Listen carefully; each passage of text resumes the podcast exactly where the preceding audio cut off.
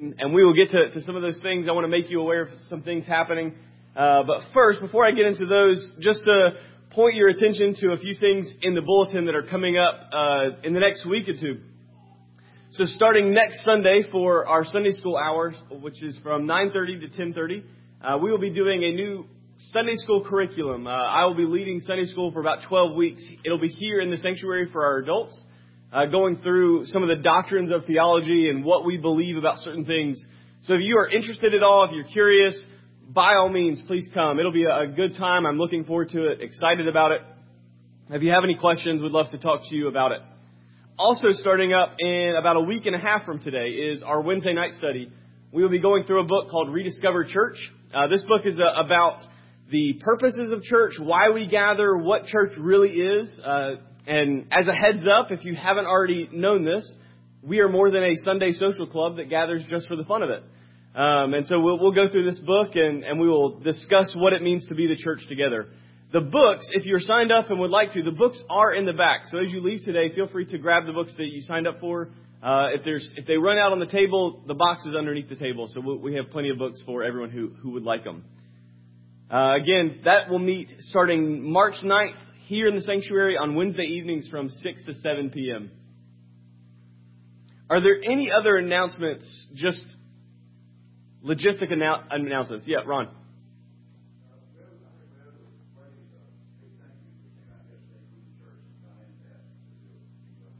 Yes. Yes. Thank you for, for all those that, that helped with that. Um, Speaking of that, many of you, I'm sure, are aware, but for those that are not, uh, Diane Hyatt had a stroke on Friday morning, and she is she went to Northeast first, and they transferred her to Charlotte uh, Main's campus. There was some ongoing bleeding and a lot of complications.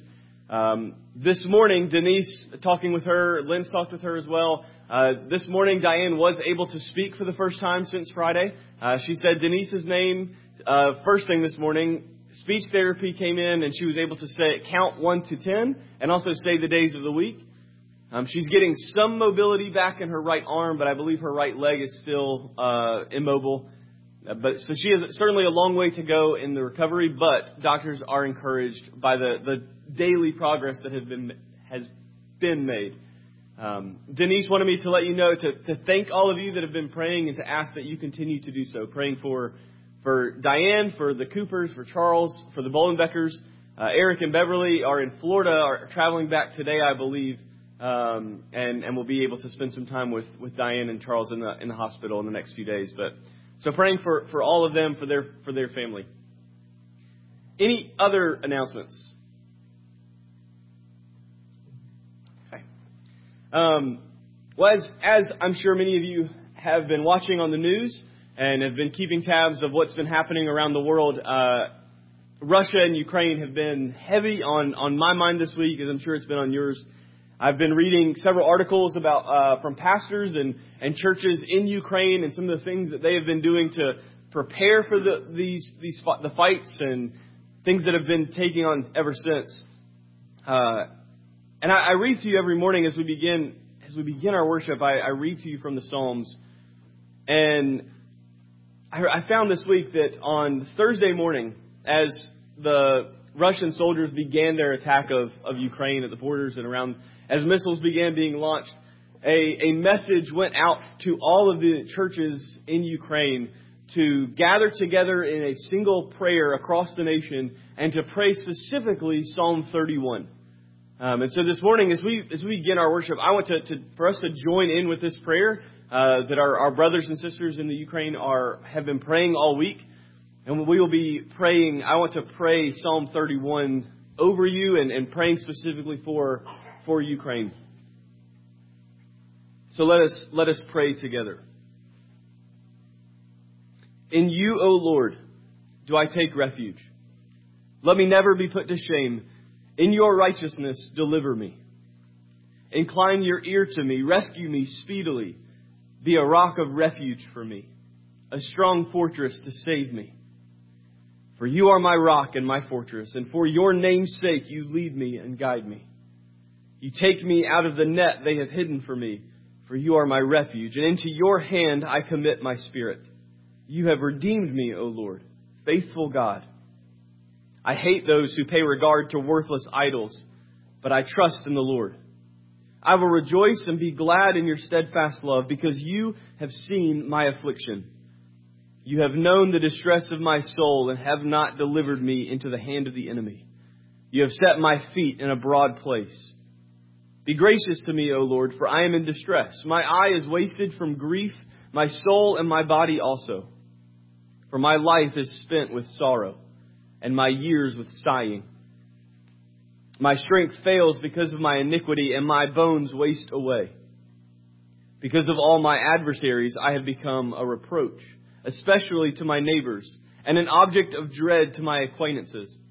Those who see me in the street flee from me. I have been forgotten, like one who is dead. I have become like a broken vessel.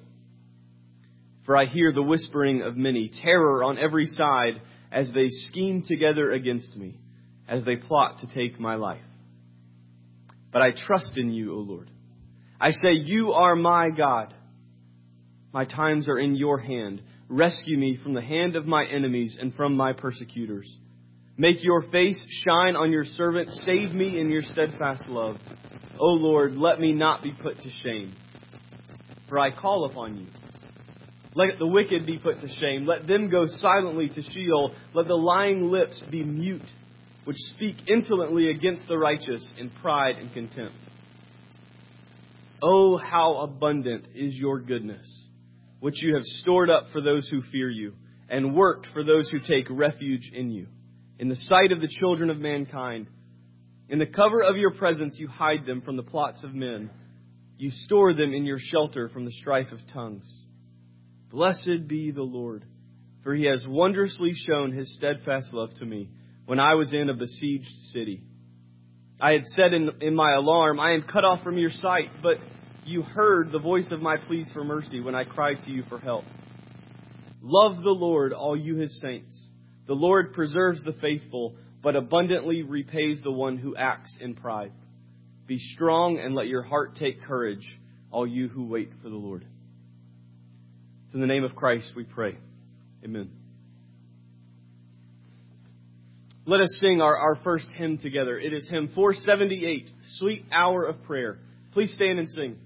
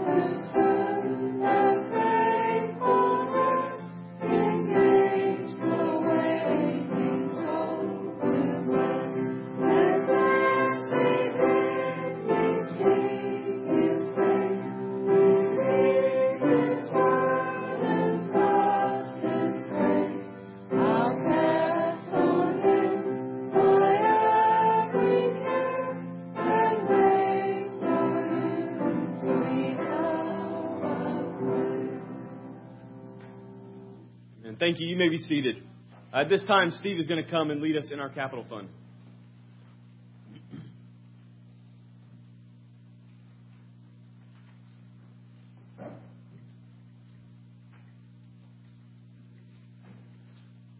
Good morning, everyone.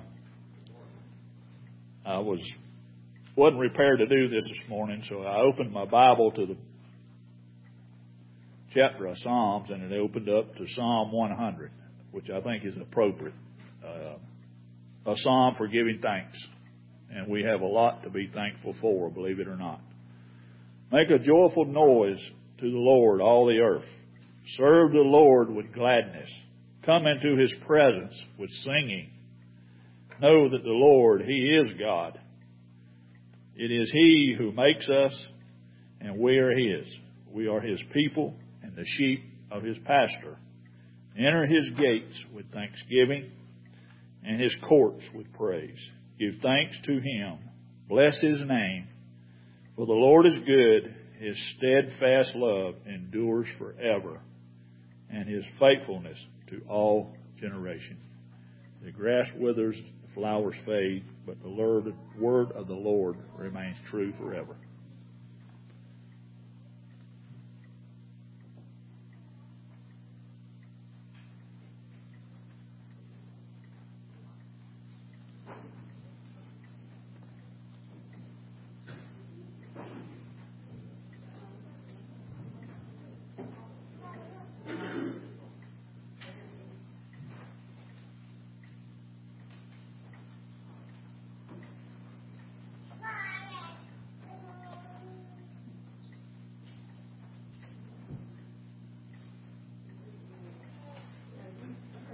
Church.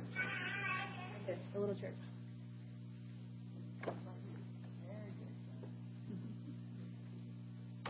He's going to give it to you.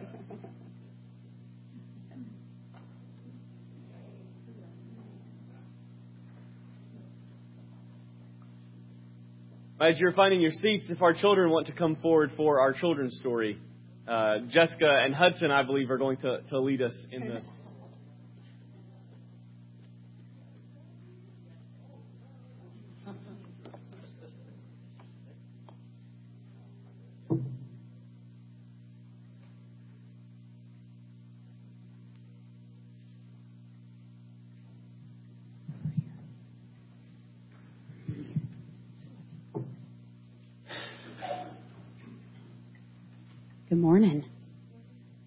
You guys today? Good. I'm so glad. I'm happy to see your faces this morning. You know what we're going to talk about today? Oh, the Apostles' Creed. You are a good reader, I can tell, because that is soon on your bulletin, isn't it? Now, I'm not prepared to talk about the Apostles' Creed. But Patrick would be so happy to answer any questions that you have about it. We're going to talk about prayer. Do you guys know what prayer is?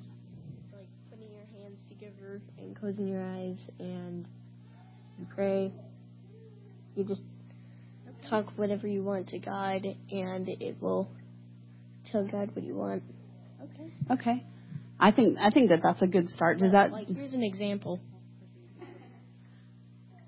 Dear God, make this day not rainy.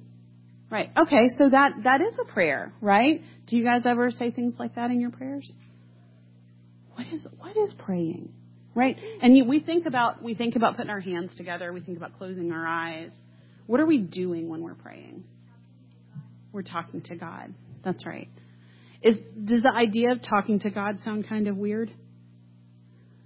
No, that's so excellent. I'm so I'm so happy about that because I think when I was your age, I would have answered that question very differently. I'm just gonna be honest. But my question is, how how does it talk to God when you do that? Uh, how how are we actually talking to God when we do that? Okay, so how many of you guys have a dad? Do you have a dad? Do you have a dad? You guys all have dads. Okay, great. So we're starting from a common we're starting from a common place. If you need something, do you go and tell your dad sometimes? Yeah. What if you don't need something but you just want something? Do you go and tell your dad sometimes? Depends on depends on what it is that we want, right? What it is. It depends on what it is, right? But but are we Do we think of talking to our dads as like some like thing that's like a big fancy formal affair? No. No, we just go talk to our dads, right? Okay. So when we pray, we're talking to God. And we can think of that a lot like talking to our dads when we want something or need something, right? When we go and talk to our dads when we want something or need something, do they love do, do our dads love us? Yeah, they do. They do. Yeah, they do, right? Lot. Do our dads want to help us when we need help? Yes, they do. Yeah. So just like that, God loves us and he wants to help us when we need help, right?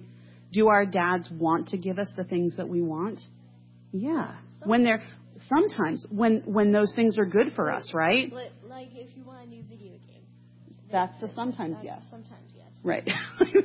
That's a sometimes yes. Not ice cream always. But not always ice cream because sometimes ice cream isn't good for us. What if we've already brushed our teeth and we're getting ready for bed? Bad time for ice cream, right? Okay? So there are things that we ask for that sometimes they're not a good thing for us, right? But our dads want to give us the things that we want when the things we want are good for us. Okay? Same thing with God. God hears us when we ask for these things in our prayers, just like our dads hear us ask for things when we ask for stuff, right? And He wants to give us the things that are good for us. Okay? So He hears us, right? God Yeah. hears our prayers. The Bible tells us that, that God hears our prayers. So, why do we pray? Why do we pray? Because we talk to God. That's what we're doing when we're praying, but why do we pray?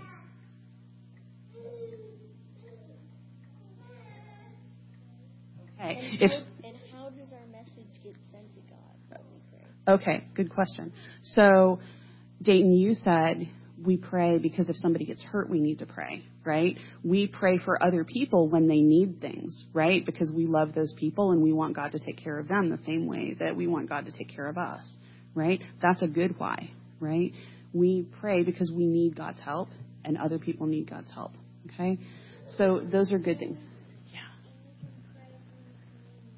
Yes, we can pray for Ukraine and Russia. I didn't even pay you to say that. That's so great because we're totally going to be going there. So, when we, why would we pray for people who live so far away from us? Do you guys can we walk to Russia and Ukraine right now?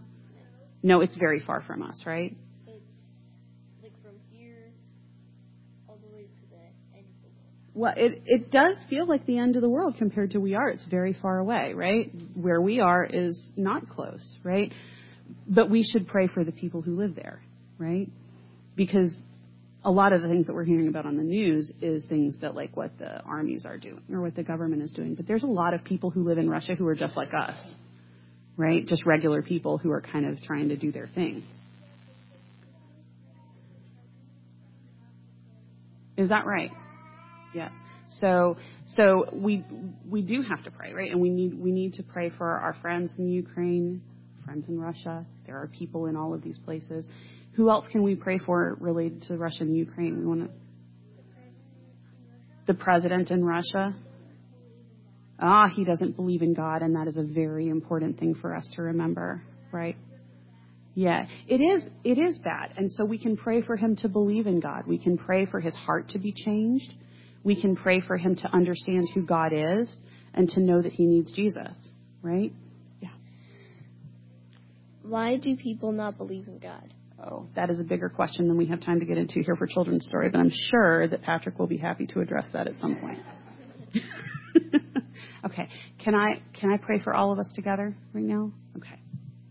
God, thank you so much for these sweet children. Thank you for um, their hearts that already understand so much about what prayer is and who you are and how important you are and how important it is that we trust in you and believe in you, God. Um, help us as we think about what is going on in Russia and Ukraine right now. Help us to know how to pray for the people and the leaders there, Lord, um, and help our hearts to be tender to what's going on for the people who are there. We ask these things in Jesus' name. Amen.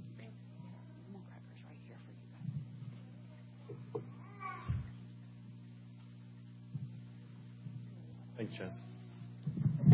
It is a wonderful thing uh, to have our, our children come forward. It is no no small thing that Jesus told his disciples that to enter the kingdom we must have faith like a child. There is a, a beauty in the simplicity. uh, one that, that as you, you grow older, you tend to lose. Um, so I'm thankful that we have, have time in our worship service where we get to hear from, from children and let them lead us in worship. Um, in the front of your hymnal is the Apostles' Creed.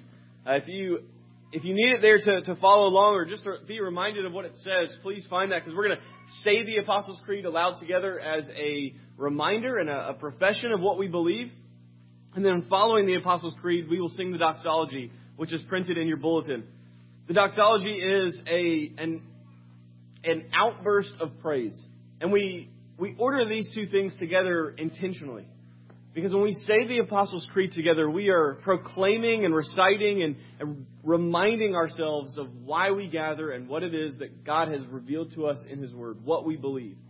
But this belief, this, these teachings, this creed is not just a random statement of fact. It is not something that we just assent to in our minds. It is something that drives us in our worship. And so we follow the Apostles' Creed with the doxology because it is an outburst of worship in response to the truth we, pro- we proclaim. So I invite you, if you believe it, to say the Apostles' Creed aloud with me this morning. I believe in God, the Father Almighty, maker of heaven and earth, and in Jesus Christ, his only begotten Son, our Lord, who was conceived by the Holy Ghost, born of the Virgin Mary, suffered under Pontius Pilate, was crucified, dead, and buried. He descended into hell. The third day he rose again from the dead. He ascended into heaven and sitteth on the right hand of God the Father Almighty. From thence he shall come to judge the quick and the dead. I believe in the Holy Ghost, the holy Catholic Church, the communion of saints, the forgiveness of sins, the resurrection of the body, and the life everlasting. Amen.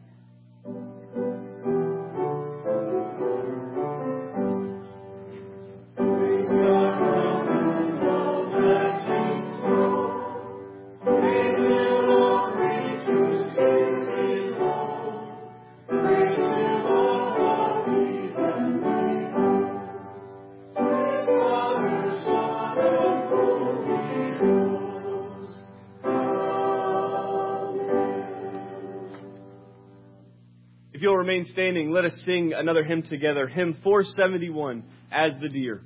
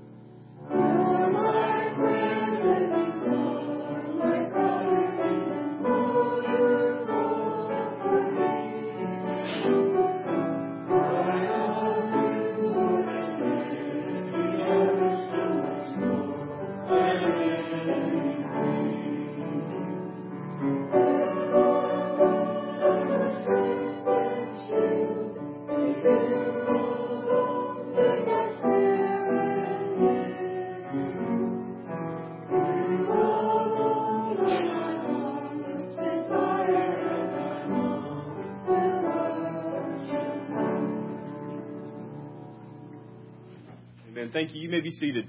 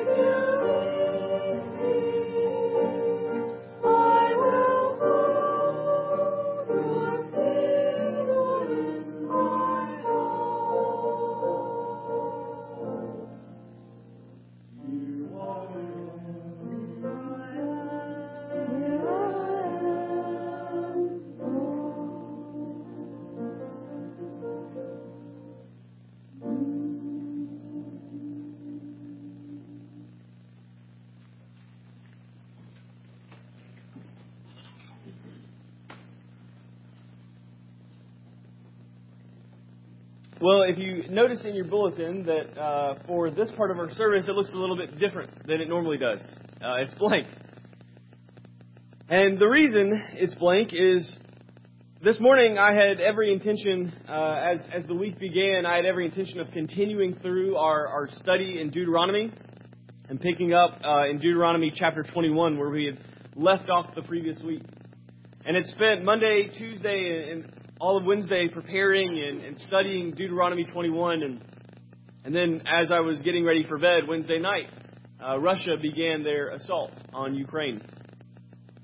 And Thursday morning, as I, as I began the, the day and, and started looking again at Deuteronomy 21 and, and continuing the, the study there, I did not feel that Deuteronomy 21 was an appropriate text for us in worship this morning. I, I felt the Lord leading and saying if, we if we continued and pushed forward into this study of Deuteronomy with ignoring what is happening on the other side of the world, it would be a, a very big mistake for us as God's people to, to have worship and just to be ignorant of our brothers and sisters who are hurting and dying and hiding this morning. And the concerns of this week have, have been heavy on, on my heart, on, on my family's heart. We have, have been praying at, at, at meal times and in the evenings as a family for the people of Ukraine, for Russia, for President Putin, for President Biden, for all of our, our world leaders. And, and there's still this feeling of uncertainty. You know, what, what, what does all of this mean? And where is this all headed? And what is this going to look like in a year, six months? And there's also this feeling of powerlessness. What are, what are we supposed to do about it? What is there that we can do about it?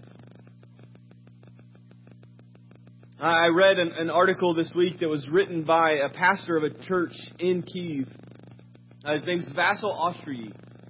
And he wrote on Wednesday, the, the, it was published on Wednesday, the days before the attack began, and he said this. He said, In recent days, the events from the book of Esther have become very real to us in Ukraine. It's as if the decree is signed and Haman has license to destroy an entire nation. The gallows are ready. Ukraine is simply waiting.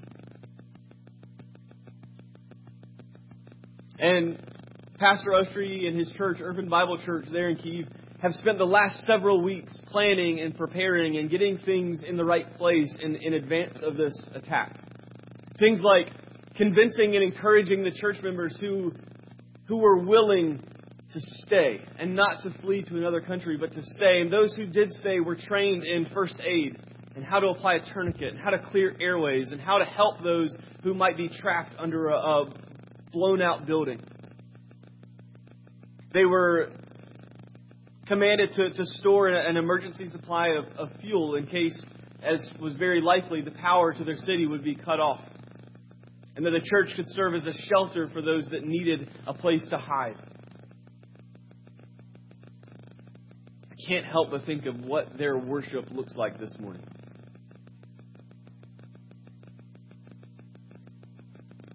So this morning, as we as we come to this part of our, our service where we study God's Word together, I, I still want to do this. I still want to do what we do every week to open up God's Word and to to preach the truth of His of His gospel to you, to encourage you with this Word. But then I, I want us to do something different at the end of, of the sermon before we get into communion, because what I want us to do is to put into immediate practice what God's Word commands us. Because you see, when we feel uncertain, when we feel powerless, when we are anxious or afraid or fearful or nervous or anything that, that these things wrap around us, God has given us one very clear instruction of what we should do in those moments. It's to pray. And so, if you have a Bible, let me encourage you. If you don't have a Bible, grab a blue one uh, there on your pew. But turn with me to the book of First Timothy. First Timothy uh, is a book towards the end of your Bible. It's in the New Testament. It follows uh, Second Thessalonians, and it comes right before Second Timothy. Um, but in this in this book, it is Paul the apostle writing to his young protege Timothy, who's a, a young pastor in Ephesus, in Ephesus, and he is encouraging uh, this pastor on what his ministry should be about and what they are to be doing as a church and how he as a pastor is called to lead. And he says there in 1 Timothy chapter 2, we'll be looking this morning at the first six verses of the second chapter. Paul writes to Timothy, he says this. He says, First of all, then, I urge that supplications, prayers, intercessions, and thanksgivings be made for all people, for kings and all who are in high positions, that we may lead a peaceful and quiet life, godly and dignified in every way. This is good, and it is pleasing in the sight of God our Savior, who desires all people to be saved and to come to the knowledge of the truth. For there is one God, and there is one mediator between God and men, the man Christ Jesus who gave himself as a ransom for all, which is the testimony given at the proper time. The grass withers and the flowers fade, but the word of the Lord stands forever. Pray with me.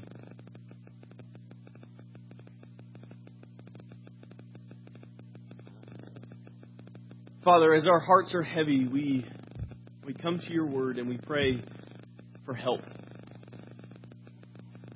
We pray for Ukraine. That you give them strength. That you give them endurance. That you give them perseverance. That you would protect them. We pray for Russia that you would send them home. We pray for our world leaders that you would give them wisdom in knowing how to handle this situation, how to handle it rightly. We pray for our brothers and sisters who are hurting this morning who are hiding. Be especially near to them. Be with us this morning as we worship you. Help us to, to know what it means to pray to you in times of need. It's in Christ's name we pray. Amen. I want to show you quickly three, three ways that we are called to pray from this passage in 1 Timothy. We are to pray for people. We are to pray with purpose. And we are to pray with power. Pray for people. Pray with purpose. You'll notice, in, as we begin in this understanding of praying for people, you have the emphasis that Paul gives to Timothy as he begins this, this second chapter. It's as if Timothy is asked the question, well, Paul, what, what am I supposed to do as, as a pastor? What am I supposed to do? How am I supposed to lead? Where should I begin? And Paul says, well, first of all, the very first thing that I, I think you should do, step one, Timothy, is to pray. And then after you've accomplished step one and after you've prayed, then, then you can move on to step two, which is also to pray. And after step two, you can move to step three. Pray. And then finally, after you get through all these three steps, then you can finally get to the point where you pray some more in step four. I mean, we see four different words that Paul gives. I mean, these different words that Paul uses are really just an emphasis that Paul is giving. He's saying, Timothy, you need to pray and then pray and then pray and then pray. Always. He says you should offer supplications, which we might better understand as a, as a cry for help. You should offer intercessions, which is a, a plea for forgiveness. And you should offer thanksgivings, a giant thank you. And I think it's, it's, it's good for us to know and to be reminded of these three ways that we pray help, forgive, thanks. These are important and necessary features of prayer. But Paul also states who we should be praying these things for. He says, Pray for all people and especially kings and all who are in high position. So, under this umbrella of all people, which is a very broad umbrella, this would include people that are like us, people that are not like us. This would include people that are close to us, our neighbors and our coworkers, and the people that we see down the street. But it would also include people that are far from us. People who we never know their names and have never seen their faces, but they live on the other side of the planet. This means praying for brothers and sisters in Christ, praying for their strength, for their endurance, for their faith, for their witness, for their mission. It also means praying for enemies of the kingdom of God. Again, the pastor at Urban Bible Church in Kiev, uh, Pastor Ostryi, he wrote in that same article, speaking of his church and the, the, the decision that they had made as a church to stay in Kiev. He said this He said, If the church is not relevant at a time of crisis, then it is not relevant in a time of peace. If prayer is not relevant in your life at a time of crisis, then it is not relevant at a time of peace. And so we pray for men like Pastor Vasil. We pray for his church. We pray for our brothers and sisters that, in Kiev that are suffering and hurting and, and still having a heart for their neighbors, caring for those that are, that are grieving and have no way of understanding what's happening. It also means that we pray for the atheist in Russia who are aiming weapons at that very same church.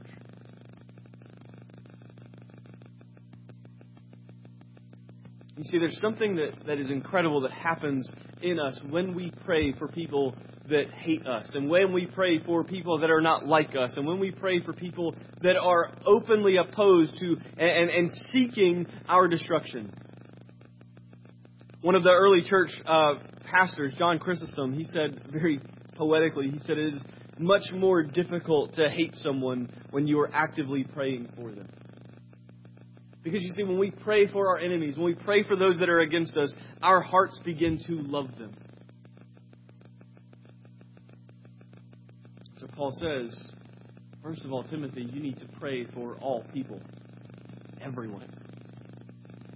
So then he says, pray for kings and all who are in high position. He is sort of narrowing the scope for Timothy, and he's praying very clearly. He's saying, Look, you need to pray for your governors. You need to pray for your senators. You need to pray for your representatives. You need to pray for your president. And all of this regardless of political, political party, of bills they've passed, of votes they've made or not made. Pray for them. And this also doesn't, it doesn't end at the borders of the nation you currently live in. It includes world leaders around the globe. So yes, we should pray for President Biden. We should pray for our nation's leaders as they navigate this war and this situation in Russia and Ukraine and all the other issues that they face on a regular basis. But this calling to pray for our president and for our leaders does not change on who's in office. It should apply to our previous president, it should apply to our present president, it should apply to our future president. We pray for all who are in high position. But again, this under this umbrella, it also must include praying for men like President Putin. Putin is a staunch atheist who hates, openly hates the church. He certainly needs prayer, doesn't he? I mean, a, a man like that certainly needs someone to pray for him. And I think it's important that we not forget the, the, the world context in which Paul is writing to Timothy. Paul is, is currently, if, I, I believe he is currently in jail under arrest by Roman government when he writes these words. And he's appealed to Caesar. And the Caesar to whom he's appealed is, is the Caesar Nero, a madman, a lunatic, who burned down half of Rome, as Todd taught us this morning. He burned down half of Rome and then blamed it on the Christians. Which in effect turned the entire Roman Empire against the church. This is an emperor who, who thought that it was fun to gather up and to arrest Christians and throw them into the Colosseum and then just watch them be brutally tortured and killed while crowds cheered. And Paul tells Timothy, you need to pray for that man. And notice he doesn't say pray that God would wipe him out. He doesn't say pray that God would take Nero off the face of the earth. He says pray for them. Offer supplications. God, help him. Offer intercessions. God, forgive him. Offer thanksgivings. God, thank you for him. Think that we as a church need to pray for all world leaders to have wisdom in, in knowing how to rightly confront the evils that we are seeing take place around the world, but especially in Ukraine this morning. We need to pray for them to have courage and to stand up and take action when necessary. We need to pray for Putin and the rest of the Russian leaders to stand down and go home. We need to pray for the soldiers on both sides of the fighting. Pray for the civilians who've taken up arms to defend their homes. Pray for the Russian people. I think this, more than anything, might get missed. That the people of Russia do not necessarily share the same evil desires of their di- dictator.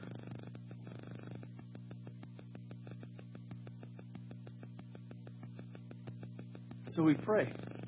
We pray for all people. We pray for kings. We pray for all who are in high position. We pray that God would work in them and through them. We pray supplications for them. We pray intercessions for them. We pray thanksgivings for them. And while I believe that it should be enough for us to hear the command of Scripture to pray and say, yep, that's what I'm going to do, I'm going to go pray.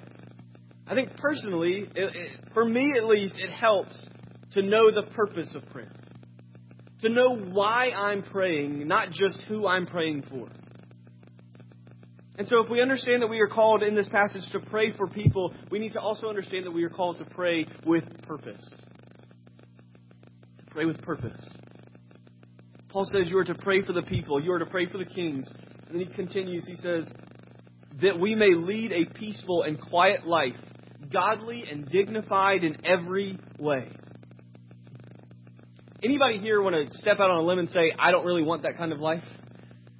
I mean, I, I'm good with the noise. I'm good with the fighting. I'm good with ungodly and reckless living. Like, let's go. No, of course not. Of course, we want peaceful and quiet lives. We want godly, dignified lives. And praying for our world leaders is done in the hope that this will happen. But let me give some clarity on what this type of life looks like. Because it because peaceful and quiet and godly and dignified does not necessarily mean the picture that we immediately have in our head when we hear those words. For example, come to our house, come to my house this afternoon. I guarantee you it will be neither peaceful nor quiet. But in all of that noise, I can honestly say that it is an answer to prayer. I can honestly say that in that house, I will tell you very clearly God is good. And see, while we do want peace and quietness, we want godliness and dignity to define our lives, and we want it for all of God's people and all around the world. Again, understand the context in which Paul is writing. The church is being attacked. They are being attacked from the government outside their walls. They are being torn apart by wolves within them. And yet, this purpose of prayer is still held out to Timothy and to the church. You see, the beauty of peace, the beauty of this, of this purpose, that there is peace and quietness and, and godliness and dignity, the beauty of this is that even if the world around the church is at war, consumed by chaos, there is within the soul of every believer a peace that surpasses every ounce of understanding we throw at it. I mean, think of the Ukrainian churches this morning. They are likely not gathering in their sanctuaries. They are huddled together in bomb shelters and in subway tunnels. They are hiding in basements with their neighbors. And yet, even in the midst of that, a world that I personally cannot fathom, every brother and sister in the cities of Kiev and Kharkiv and all around Ukraine, they can stand huddled together in those shelters and sing together in one voice, When peace like a river attendeth my way. As missiles began hitting the buildings around them, they can still sing even louder over these explosions, and sorrows like sea billows roll. As they look out their windows and see Russian soldiers and tanks coming down their street, they can sing together as the church and say, Whatever my lot, Thou hast taught me to say, It is well, it is well with my soul. Even in the midst of a war zone, that is a peaceful and quiet life that is godly and dignified in every way. But there's more to this, this purpose in prayer. Paul continues, he says that this, this pursuit, this peaceful, quiet life, godly, dignified in every way, he says this is good. And it is pleasing in the sight of God our Savior, who desires all people to be saved and to come to the knowledge of the truth. if the purpose of our prayers only goes so far as to obtain for ourselves peace, and to obtain for ourselves quietness, and to obtain for ourselves godliness and dignity, and it stops right there, we have missed it. We have once again fallen short of the glory of God. Because we've missed the true purpose of prayer. It's good for us to pray for world leaders and for their wisdom. It's good for us to pray that justice be done, for evil to be stopped, for wars to end, and for peace to cover the earth. But if our prayers do not extend to the arena of salvation, then we have missed the purpose of prayer. And do you see, do you see what Paul says there in verse 4 about the desire of God's own heart? It is, it is laid out for you in this passage. So if you've ever thought to yourself, what does God want from me? What are the desires of God's own heart? It is right here. Here it is. He desires all to be saved and to come to the knowledge of the truth. And if that's God's desire, shouldn't it be ours as well? I mean, when, when's the last time that you personally prayed that God would save someone? When's the last time that, that you prayed that God would forgive their sins and cover them in the grace of Christ and redeem their life from the pit? When's the last time you prayed that prayer for someone you hated or someone who hated you? When's the last time you prayed for God to save someone who you truly believe to be wicked? See, I, I, I want Putin to turn his troops back. I want him to go home. I want him to stop this, this siege of, of Ukraine and this grubby claim for land that their, that their country once had but has no longer I pray for it. But ultimately, the only way that this happens is for Putin's heart to change. And the only way for his heart to change is for it to be radically gripped by the gospel of Christ and for God to do a miraculous work in him. So am I praying for Putin's salvation?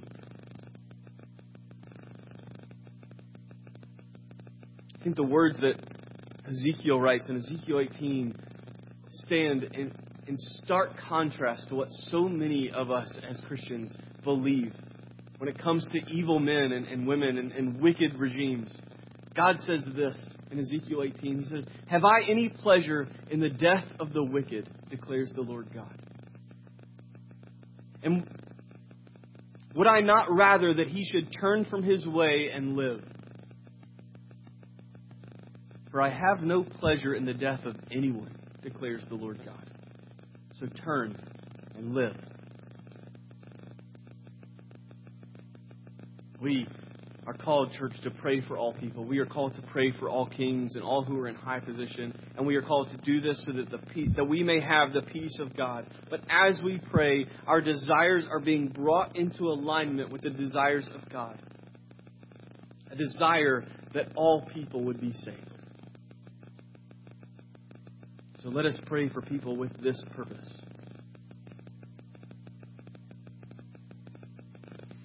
But does it ever feel does it ever feel like your pray your prayers are uninspired or weak or, or dare I say pointless? I mean, anyone ever ever feel that, that your prayers just seem like you're just throwing words up into the sky and hoping that it hits something? Feels like grabbing handfuls of just wet pasta and throwing it at the ceiling, hoping something sticks up there.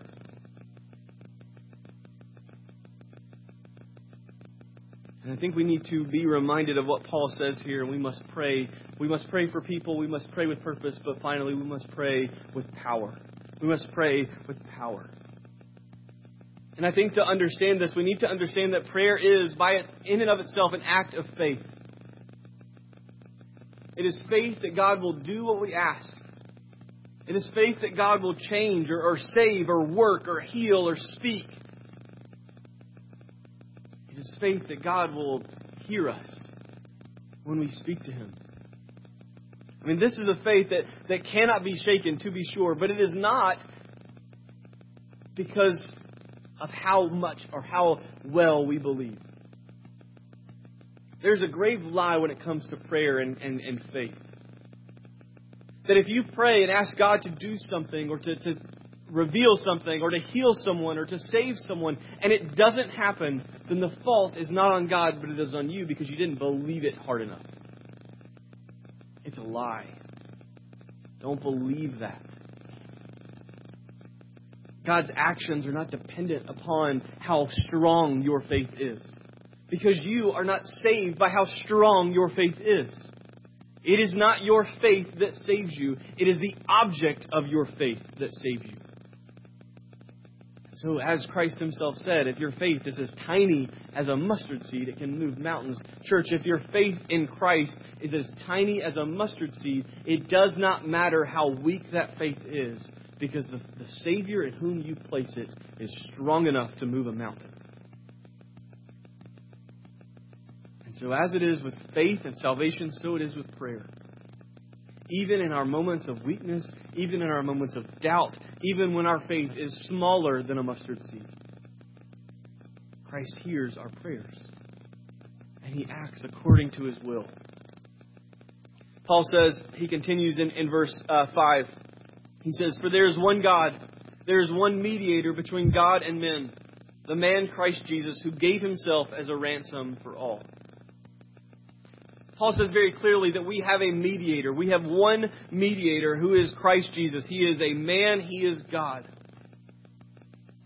And to understand this, I think it helps to understand what a mediator does. A mediator stands between two parties communicating with both and passing word along. A mediator is the middleman.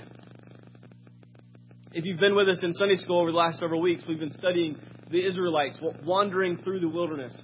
God saved them from Egypt. They are waiting to enter the promised land and they are wandering around. And if you're familiar, you know the Israelites were anything but happy campers. They were grumblers.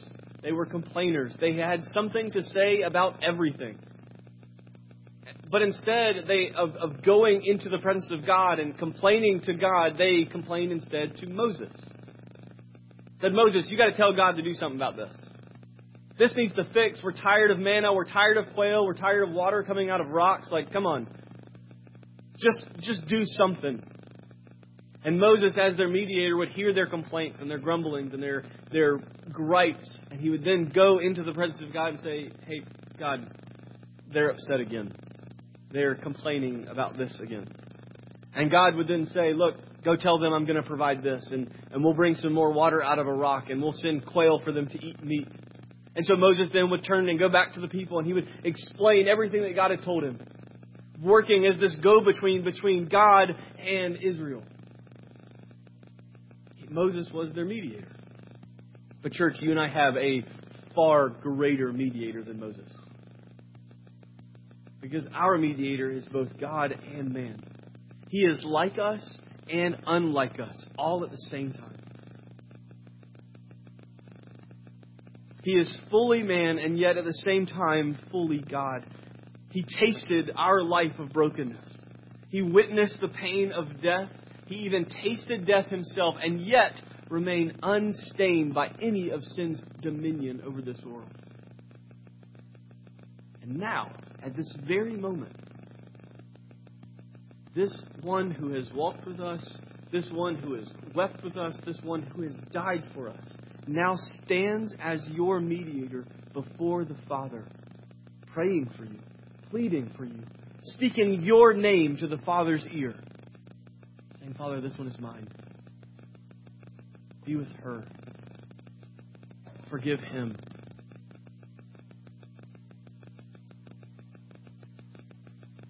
And if you don't believe me, I think the way that we end our prayers really points to this truth more than anything else.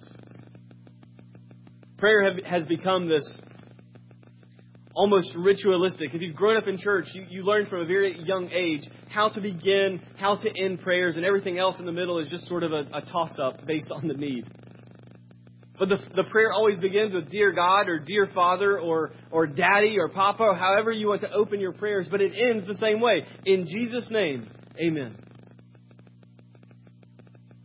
Have you ever thought about why it is that our prayers end that way? See, you and I have no access to the throne. We have no authority to speak to God on our own. If I were to stand before the Father and say, I ask this in my name, in Patrick's name I pray, Amen, it'd be a horrible, horrible blasphemy. Because I have no authority in and of myself to dare speak, let alone enter His presence. But by coming in the name of Jesus, by praying in the name of Jesus, it is because we, we are professing faith that in that name there is power. And in that name there is power to heal and to fix and to save this broken world. We pray in that name because it will be at that name that every knee will bow and every tongue confess and every soldier put down his weapon and every dictator step down from his throne and every president bend the knee to the one true king. At that very name.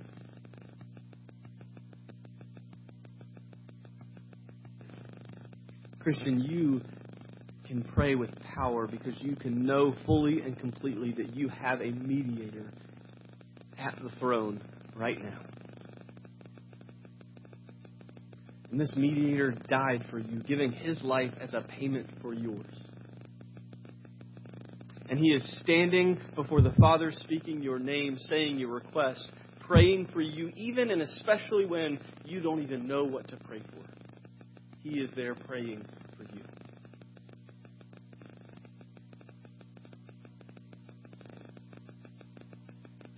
So we pray for people. We pray with purpose. We pray with power. Now, in light of this, I, I, do believe that God's word is, is a matter of obedience. I do not speak just to get all of the hot air out of my chest on Sunday mornings. I speak this because God's word commands it, and we are called in to obey. And so I'm going to ask our elders to, to come on down front and, and be down front. Because what we're about to do in this time is, is we are going to put into practice what we have just studied in God's Word. God's Word commands us to pray for all people and for all kings and all who are in high position. And so this is what we will do together as a church in worship together. Church, remember this. Let us live in obedience to this command to pray. And pray for all people and all kings and all rulers. Let us live in obedience to this command and, and pray with purpose. Pray for the desires of God's heart that all people will be saved. And let us live in obedience to this command and pray with power. Power in the wonderful, glorious, and saving name of Jesus Christ, our great mediator and King. I'm going to pray, and then our elders are going to lead us. Pray with me.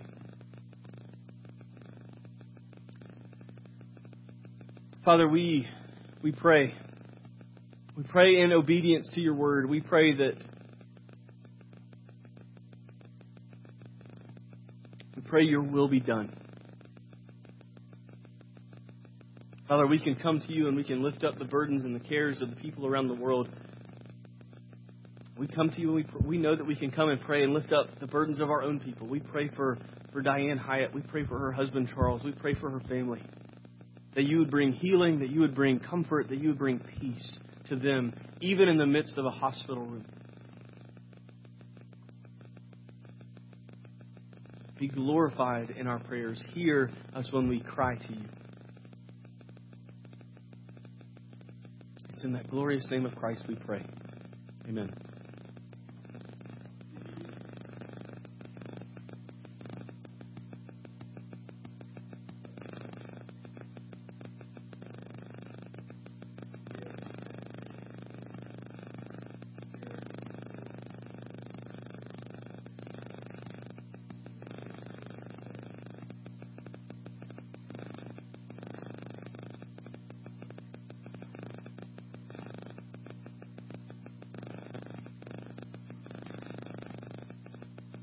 Lord God, we come in your name. We know, Lord, that you hear our prayers. Lord, we confess that we often don't think about those far away, only those who are close by and present, Lord. But we can't help but to think, Lord, of what the church in Ukraine is experiencing as we see the news come across our TVs and internet, Lord, that they're not running, they're not fleeing, Lord. They're, they, are they are choosing intentionally to stay. And we are thankful, Lord, that they're doing that. They are standing firm and steadfast. Lord, I can ask for your continued strength for them through you, through your Spirit. Help them to engage those who are uh, in turmoil, in despair. Help them to point to you as Lord and Savior. Lord, I pray that they will hold firm to the promise you gave in Isaiah that they fear not. And you told them, I am with you. Do not be dismayed, for I am your God. I will strengthen you. I will help you. I will uphold you with my righteous right hand. That's a promise, Lord, to hold on to when they're tempted to turn, to flee, or to deny, even, Lord, in the face of persecution as we all are. Lord, the real enemy is Satan. Lord, and you've given us your word to do battle, Lord. So I pray for them, for the church, to hold fast, stand firm. As you said, in this world there'll be temptations and persecutions. But take heart I have overcome the world. Lord, allow them to take heart. Even our brothers and sisters in Russia who are underground because of their president. Lord, we just join hands with everyone, our hearts, in a desperate plea to you, Lord, to take action, spiritual action, Lord. Thank you for hearing our prayers. And again, in your name we pray. Amen.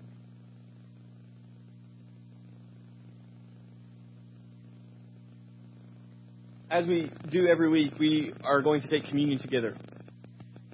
Because communion teaches us more than anything else that we are not a defeated people, but a victorious people. If if you don't have communion, Ron is at the back. Just raise your hand, and, and he'll be happy to bring one to you. Um,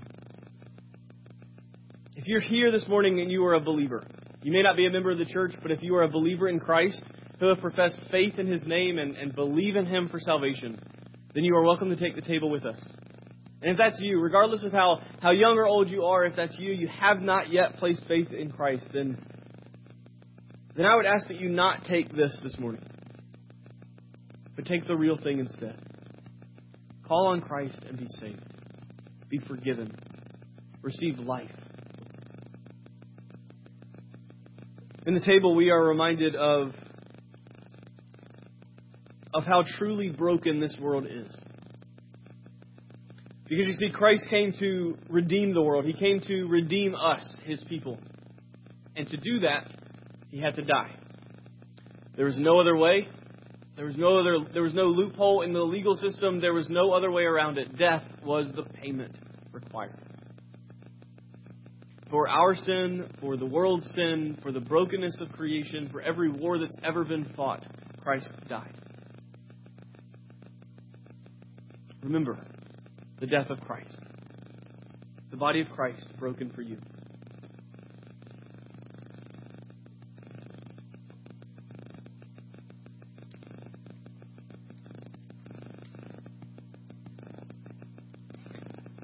Christ told his disciples in Matthew 24, he said that in the end days, there will be wars and rumors of wars. Do not be surprised when they come. And I am not one to claim this war as a fulfillment of those promises, but it is a comfort to know that Christ was not unaware, even when he was still on the earth, that these, these days would come. Regardless of what happens in Russia and Ukraine, regardless of what events come from this attack, regardless of how things turn out, there's not a single thing that Putin or any other world leader can do to remove Christ from his throne. Not a thing. And Christ promised to return. He promised to return and end war. He promised to return and bring peace. And until that day comes, we pray, and we pray with and for our brothers and sisters in Ukraine. We pray with and for our brothers and sisters all around the world. Come quickly, Lord Jesus. To the King.